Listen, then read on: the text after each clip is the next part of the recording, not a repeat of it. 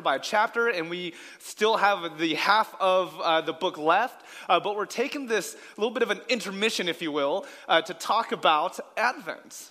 And in Advent, we'll be talking about uh, the prophet Isaiah. And what you just heard uh, was Isaiah chapter 35. Uh, and it begins with this idea of waiting. And, and, I know for a lot of us, we don't really like that word because waiting is so difficult. Like we talked about last week, we are uh, in this culture where we want everything now. Now, now, now. It's like this now syndrome that we all have. Uh, and so this idea of waiting is difficult. But many of us sitting down right where we're at uh, are going through a season of waiting, maybe for a long time maybe for just a moment. Or, or maybe you're not, but, but you will in the future. But this idea uh, of Advent is uh, will we wait well? The way that we wait will actually impact the direction of our life. And so, again, Isaiah chapter uh, 35, uh, as we uh, begin Advent. And, and, and I love Advent because it's a Christmas spirit, right? We finally, uh, I don't know what, what school you're a part of, but uh, for me, Christmas celebration doesn't start until uh, Thanksgiving is over, okay? So that's, that's just me. I know that's highly controversial, uh, but uh, it starts now. And, and, and, Christmas gets super busy, doesn't it? I mean, you got to get all the presents, uh, and then you got to get the lights going on. And, and for me, I'll just go off a little tangent a little bit. I felt like my life was so busy and so chaotic doing other things that all my neighbors' houses were all lit up uh, with Christmas lights and, and, it was all Christmas spirited. Uh, but here was my house, all right? I was that neighbor, right? We, maybe you're that neighbor as well. That just is kind of like the Grinch that has no lights, no decorations, nothing. And you kind of just ruin it for the whole neighborhood. Uh, but something, something happened a few days ago where I was coming home from dinner. It was probably like 9, 9.30 uh, p.m. And, and, usually when I uh, pull up to my uh, neighborhood, my street, it's really dark. Uh, there's not a lot of street lights. Uh, and, and, I just expect to go into kind of a dark kind of driveway. Uh, and as I was driving, all of a sudden I was going to the street and it was really bright right at my house. and I thought, well, that's really strange because it's usually not bright. Uh, in, fact, it wasn't just bright like with lights. It was like blue and green and purple and all these lights. And I was like, what is going on? I drive up to my house, and all of a sudden, my house, there's lights everywhere, like on my house. Uh, on the roof, on the on uh, the trees and the bushes, and then what I thought was a lit up reindeer, I later realized it was a lit up pink unicorn. Uh, was in my yard. And, and, all I got, and it was a pathway of life, it was, it was amazing. And I was like, hey, oh, Merry Christmas, everybody. What is going on? I get this note on my door uh, that said, Prentice, uh, hope you're not on Santa's naughty list. Uh, sincerely, Bethany Elves. And so, uh, I don't actually know, I got some ideas. I don't actually know who, who did this, uh, but that was very nice that I'm no longer that house. Uh, and my house is decorated with a pink unicorn, and it's wonderful. Uh, again, I don't, I don't know who it is, but side note, uh, if you're missing a, a, your car keys, I found in my uh, front yard. I'm sure it's not connected, uh, but if that's you, come find me. I brought those keys uh, to give to give back to you. So, all that to say is we get crazy around Christmas. And, and, and, no wonder that in the very season of waiting, of Advent, that is the last thing we want to do because we're so busy with everything else. And so, here we go. We get to Isaiah 35. Let me pray really quickly and, and we'll finish this off. God, thank you so much. Uh, for this season of Advent, that, that it that we await your arrival. It's not just something that we just jump into on Christmas. Uh, we have weeks and weeks and weeks to reflect on what that means to us.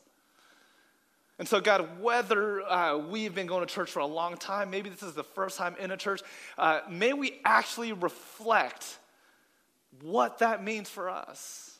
And, and for many of us, uh, that's going to require waiting. And many of us are waiting. Many of us have been waiting. Many of us are still waiting. Many of us will wait for a long time uh, or until, until tomorrow. But in the midst of all of that, may we wait well. In your name we pray. Amen. Uh, I, I, love this uh, quote from Viktor Frankl from a book called uh, Man Searching for Meaning. And, he says this between stimulus and response, uh, there is a space. And in that space is our power. I want to say that again. In that space is our power to choose our response. In our response lies our growth and our freedom. I love this quote, and what you have to know about Viktor Frankl is that he was somebody who was uh, in uh, a detention center, an incarceration camp, uh, during uh, the, World War II. And, and during this time, uh, he had time to wait. And, and in this time of waiting, uh, really for a lot of people waiting ultimately for their death, uh, he was asking the question that between what is happening now and the way I respond, there's a way that I can respond and react uh, and think and to move and to worship that will determine my life. And so, what he's saying is this I'll give you a little bit of visual. Uh, there's an action. Okay, and this is for everybody. There's an action, something, a stimulus happens to us. And, then there's a reaction, right? We all know what that feels like to, to, have, to have an action happen to us and then we react to it. But what we have to realize, and what Viktor Frankl is saying, is between action and reaction, there's a space. There's a space that could potentially be life giving. There's a space that could actually be liberating. There's a space uh, that will give you freedom. But the opposite is also true. That between action and reaction in that space uh, is an opportunity not to be life giving and not to be set free, but the very opposite to be continually in bondage, to continually be angry, to continually be cuffed by bitterness. Uh, there's that space in between. And, for, for many of us, that space is wide between action and reaction. And for some of us, that space is very, very small. And we've all uh, experienced a shortened line between action and reaction, haven't we? I mean, let's just get really practical here. Have you ever had an opportunity uh, where maybe your child, or maybe a spouse, or a friend, uh, or a coworker, maybe upsets you, maybe says the wrong thing, and I already see some of you guys kind of doing this to your neighbor, uh, somehow upsets you, and, and, your automatic reaction in a second uh, is to get upset. Maybe it's to yell, maybe it's to name call, maybe it's to do something, whatever it is. And then, uh, because I know how, how, compassionate and how empathetic you, many of you are, uh, we're filled with regret. Right? Have you ever said that? Like, man, I wish I didn't speak that way. Man, I, I, I wish I can turn back time because even though this person hurt me, I wouldn't have responded in such manner. Even though this action happened to me, I wish I didn't respond in the way that I did. Because that distance between action and reaction was so short. Because what we failed to do uh, during that time was essentially what we're talking about today is to wait. And, and so, what if we asked our, ourselves, and many of us do, what if during that time between my action and reaction, what if I had just waited just a couple minutes? What if I just waited for a couple days? What if I waited in order to respond the way I truly wanted to, rather than shorten that distance between A to B and just respond what was just emotionally on the top of my head. Things would probably be different. It, things would probably uh, be more easily reconcilable. Things may be more uh, easily to repair. Or, or, maybe you took a different route rather than anger or yelling or whatever it is, uh, because that, that moment of waiting and processing, you got to decide who you wanted to be. Because what Viktor Frankl is saying is uh, between stimulus and response, we get to choose who gets to show up. And so the question, not just here, but in, in Isaiah, is answering that question is between stimulus and response in your time of waiting. And, and, we've all been waiting. Maybe some of us are waiting for healing because of an illness. Maybe some of us are waiting because relationships are broken. Maybe some of us are waiting because of loneliness. And, and I'll tell you what, I know that we talk about how amazing the holidays are how incredible it's fun filled and food and, and, relationships and joy and laughter. Uh, but as a pastor, I get the privilege of walking alongside people, especially during the holidays, where that just simply isn't true. It isn't.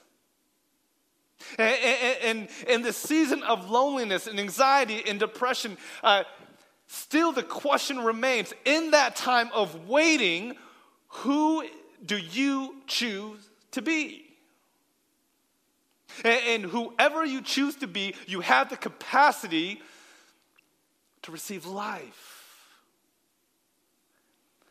and freedom and joy, depending on who you choose to be during that time of waiting.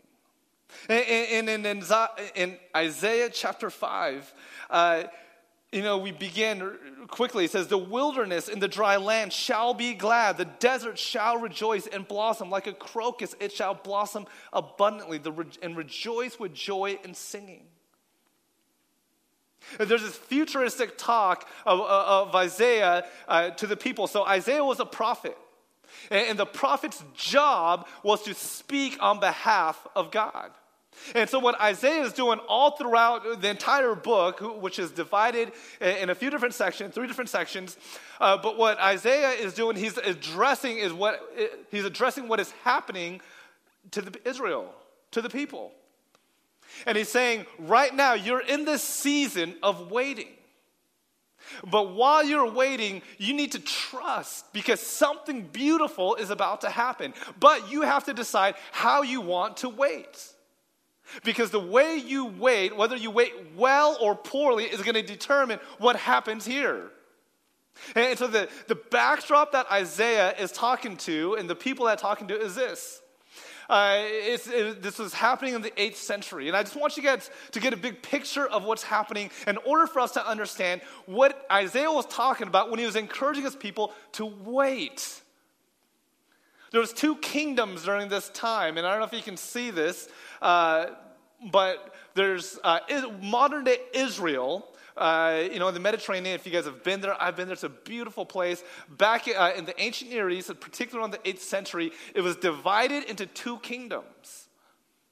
Israel is divided into two kingdoms. The, the northern kingdom uh, was actually was called Israel. Israel was the northern kingdom. And the southern kingdom was called Judah, where Jerusalem was at. And what we have to understand about Israel's history is that uh, these two kingdoms have been battling, uh, and yet they have been oppressed uh, and, and, even marginalized and taken into captivity, which we would call the exile. Both Israel and Judah, at one point or another, uh, were taken into exile. Israel uh, in the 8th century, which is what uh, Isaiah is talking about right now, uh, was taken into exile uh, by Assyrians. So, Assyrians would be their eastern neighbors, uh, modern day, probably northern Iraq. That would be Assyria. Uh, they would come in and, and they would remove any rights of worship. They would kill all the leaders, and any bodies that were able to work, they would ship them to Assyria to build the Assyrian kingdom. And, then later on in the sixth century, this is BC, by the way, so that's why it's going down. Uh, Judah, same thing happened to Judah with the Babylonians. And so many of us, we've heard of the Babylonian uh, exile, where they were exiled into Babylon uh, because of uh, the rebellion against God. And, and, so, what Isaiah is talking about uh, right now, the 8th century, was to uh, Israel. To Israel who is right now in captivity in Assyria, saying, I know that things are bad. And bad is an understatement. You're living a life of captivity, of slavery. Uh, your loved ones are being killed or being shipped off only to work and be slaves to the Assyrian gods. And yet, uh, Isaiah has the audacity to say the wilderness and, and, the dry land, these are all metaphors of what's happening. There's dryness happening uh, in their waiting, but he says, Don't you worry, there shall be gladness in the desert. One through two. The wilderness and the dry land shall be glad. Are you kidding me, Isaiah? Do you know what's happening? I mean, you have to understand the prophets, uh, they spoke very unpopular words. Uh, and the people that were listening were thinking, this guy's crazy. And yet, in the midst of what's happening in Israel, in exile, what uh, Isaiah is saying is, it feels like the wilderness right now. I mean, it, uh, you know what it feels like. Many of you uh, know what it feels like to be in the wilderness. And the dry land shall be glad. The desert shall rejoice and blossom. What? Like the crocus, which is like a plant, it's a beautiful flower. It shall blossom abundantly and rejoice with joy and singing. The glory of Lebanon shall be given to it. The majesty of uh, Carmel and Sharon, beautiful places. They shall see the glory of the Lord, the majesty of our God. See, what, what Isaiah is talking about is seasons. In this ancient climate, there were extreme seasons in Israel. There are seasons, uh, uh, uh, we have seasons, we have four seasons, uh, so we understand what that looks like. But in this ancient times, uh, the, the hardest season for us, maybe it's snow or the rainy season. For them, it's the opposite. In the ancient Near East, the hardest season is actually in the heat. Because it was so dry and so hot, it would just kill everything off. It would be hard for uh, even animals and plants and, and things to, to survive. And so Isaiah is using this metaphor, saying to the people, right now it feels like the extreme heat of Israel, where everything is just dying off, everything is dry, nothing is growing, there's no life. Isaiah is saying, I understand that you are going through this season right now, but he says, don't you worry. Well, the beautiful part of, of Isaiah chapter 35 is, that this is what theologians would call uh, exilic. So this is during the exile. And, and then there's, there's other literature, actually later on in Isaiah, which is called post exilic, meaning uh, this is the words that Isaiah is saying after they have returned from exile. And, and, yet, Isaiah has the audacity during the exilic time, where the post exilic, where the, the return hasn't happened yet, still Isaiah has faith and confidence in God uh, to say, uh, Yes, you're going through a season. Isaiah, I can imagine, is saying, I don't know the end of the story. I don't know that you are going to receive all the, I don't even know that you're going to survive. I don't know, don't know what's going to happen. I don't know. And for many of us, I feel like uh, this is the same message that we need to hear. We're in this season of uncertainty. Uh, we don't know how something is going to uh, play out or come alive, or if things are going to be better or not. And yet, still in the midst of that season, Isaiah says, uh, in that dryness, there will be joy, there will be blossoming, there will be life. So he's comparing two different seasons uh, uh, seasons of dryness, of death, uh, uh, of just things where nothing is coming alive, and saying, in that season, don't you worry. Essentially, just as the moon circle, just as the seasons go, just like the, the days go, there will be a different season that is at hand that will blossom abundantly. And I love uh, these words in 3 to 4. It says, it says, Therefore, strengthen the weak hands and make firm the feeble knees. Say to those who are, uh, who are of a fearful heart, Be strong. Hmm. Do not fear. Here is your God. He will come with vengeance, with terrible, terrible recompense.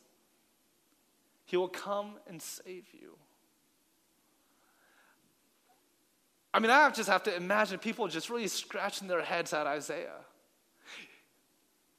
You don't know the ending, Isaiah. You don't know what's going to happen. And, many of us, I hear that all the time, and, and, I, and it feels so cliche where I'm up here, and even when I'm meeting with people, I'm saying, God, we got to be confident and, and, trust that God will come through. And oftentimes the response is maybe it is to Isaiah, maybe it's to me. Prince, you don't know what I'm going through. You don't know how long I've been waiting, whether it's for healing or for a relationship or for uh, this brokenness to come together, whether it's for financial stability, whether it's for a job. Prince, you, you don't know what I'm going through. And the answer is yes, I, I don't know. Uh, but what I believe and what I trust, and actually what I've dedicated, literally have dedicated my life to, is this is that the cross, the life, the death, and the resurrection of Christ will always have the last word. And I talk about that week after week after week. And, that's Isaiah's message as well. Even during this time of dryness, of death, of slavery, uh, of the people being oppressed, there will be a time when things will get better. And, and, and, the avenue by which things get better, Isaiah even projects, even in earlier chapters, uh, in chapter 7, where he says, There will be a, a man, a Messiah, born of a virgin birth. Does that sound familiar to you? This is centuries and centuries before that was even written in John. He says, There will be uh, a Messiah born of a virgin birth. His name will be Emmanuel. And if we connect the dots, especially us as a church today, we can experience what they're experiencing uh, in the 8th century with the Assyrian captivity, and, and yet uh, have hope and find joy in the fact that through the Messiah that was spoken about in Isaiah, that was spoken about in Matthew, Mark, Luke, and John, uh, that is the same Messiah that we worship and that we await today.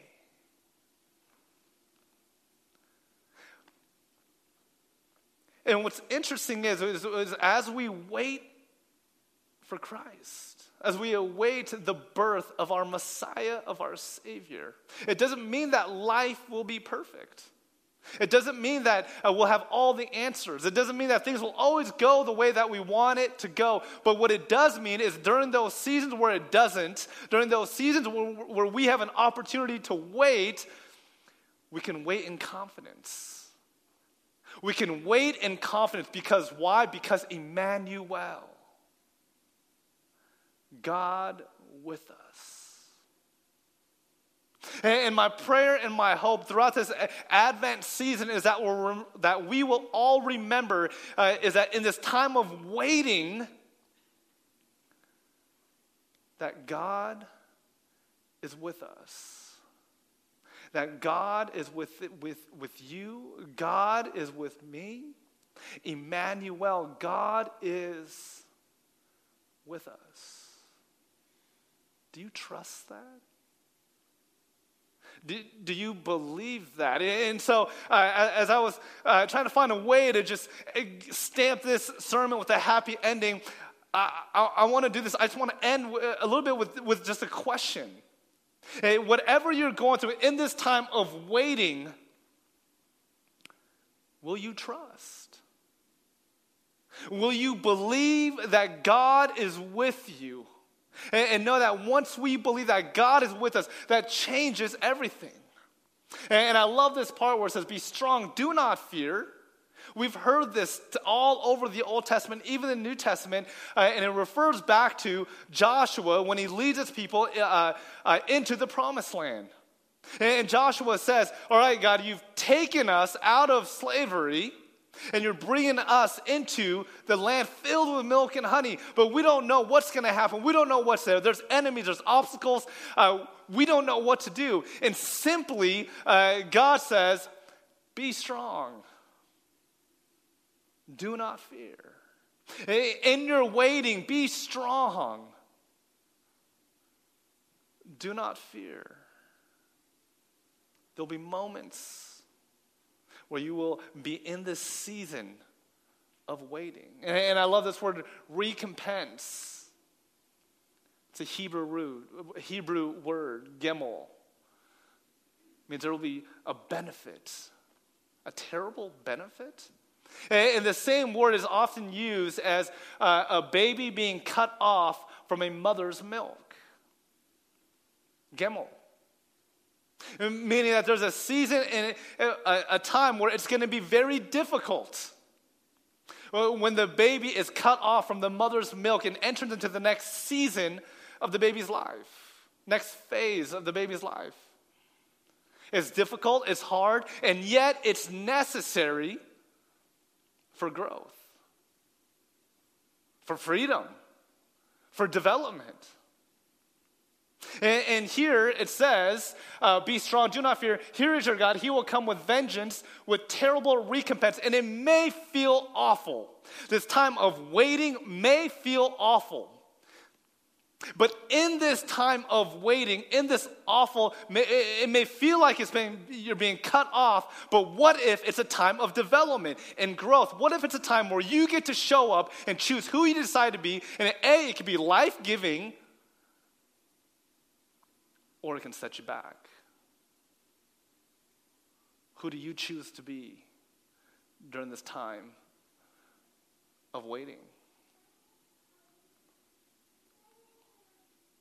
In Luke chapter 1, uh, which is a fulfillment of what Isaiah is saying, he says this In the sixth month of Elizabeth's pregnancy, God sent the angel Gabriel to Nazareth, a town uh, in Galilee, to a virgin pledged to be married to a man named Joseph, a descendant of David.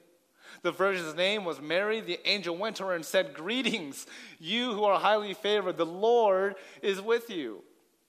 Mary was greatly troubled at his words and wondered what kind of greeting this might be. But the angel said to her, again, Do not be afraid, Mary. You have found favor with God. You will conceive and give birth to a son, and you are to call him Jesus.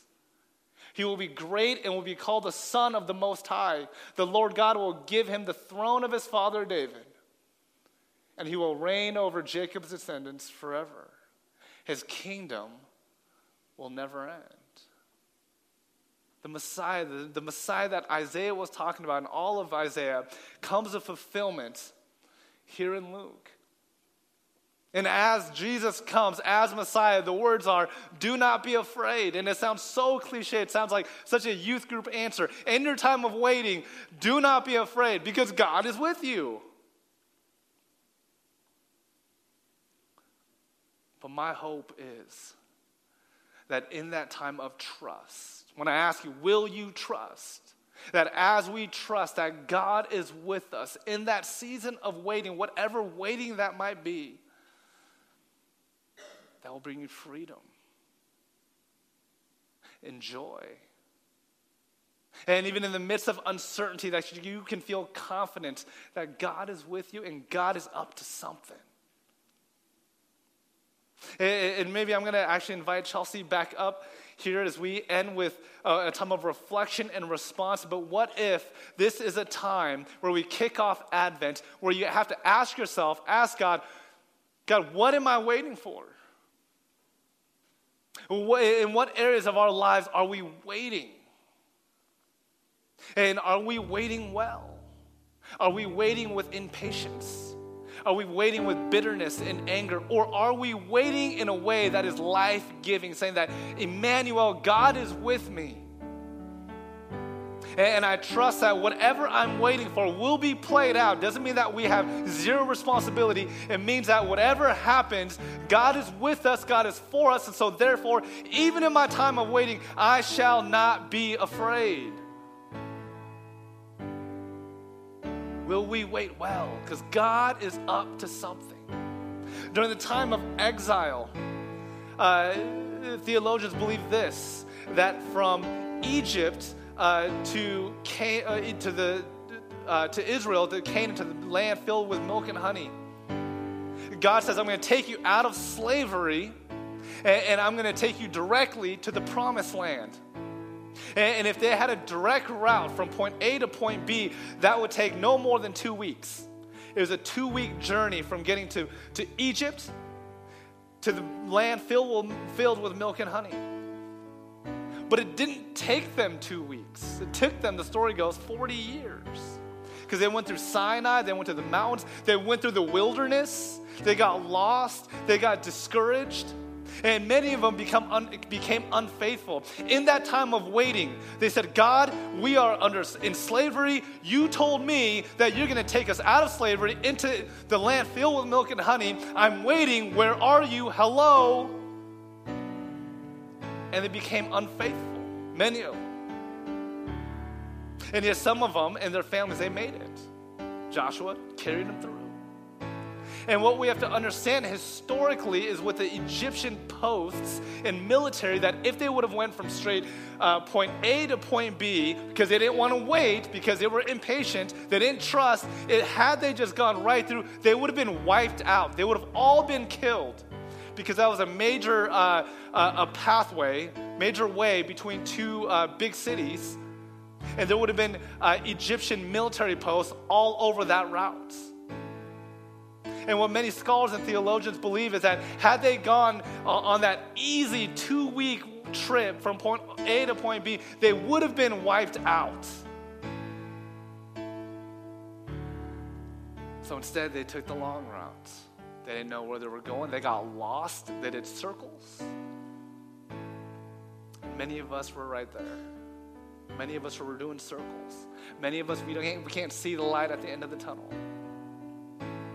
But just like the Israelites, as God led them to the promised land, God is with you. Do not be afraid. Do not be afraid. Let me pray. God, thank you so much. That today's message is so simple that the question is will we trust? And in, and in the midst of will we trust, may we not be afraid. God, I pray for all of us, including myself, who, who are in a season of waiting, that we will wait well, that we will wait knowing that you are with us. And in that time of uh, waiting, we will worship you, we will trust you, we will surrender to you, knowing that you will come through in ways that we can never imagine, never can dream of. And we thank you for that confidence for those of us that have a hard time believing, God, may we, myself included again, give us the faith that we need to wait in a way that glorifies you. We thank you. In your name we pray. Amen. As you reflect, I'm going to invite the ushers forward. We will uh, partake in the Lord's Supper this morning. On the night that Jesus was betrayed, he says, Take this bread. This is my body that was broken for you. And then he says, Take this cup, drink of it. This is my blood that was shed for you.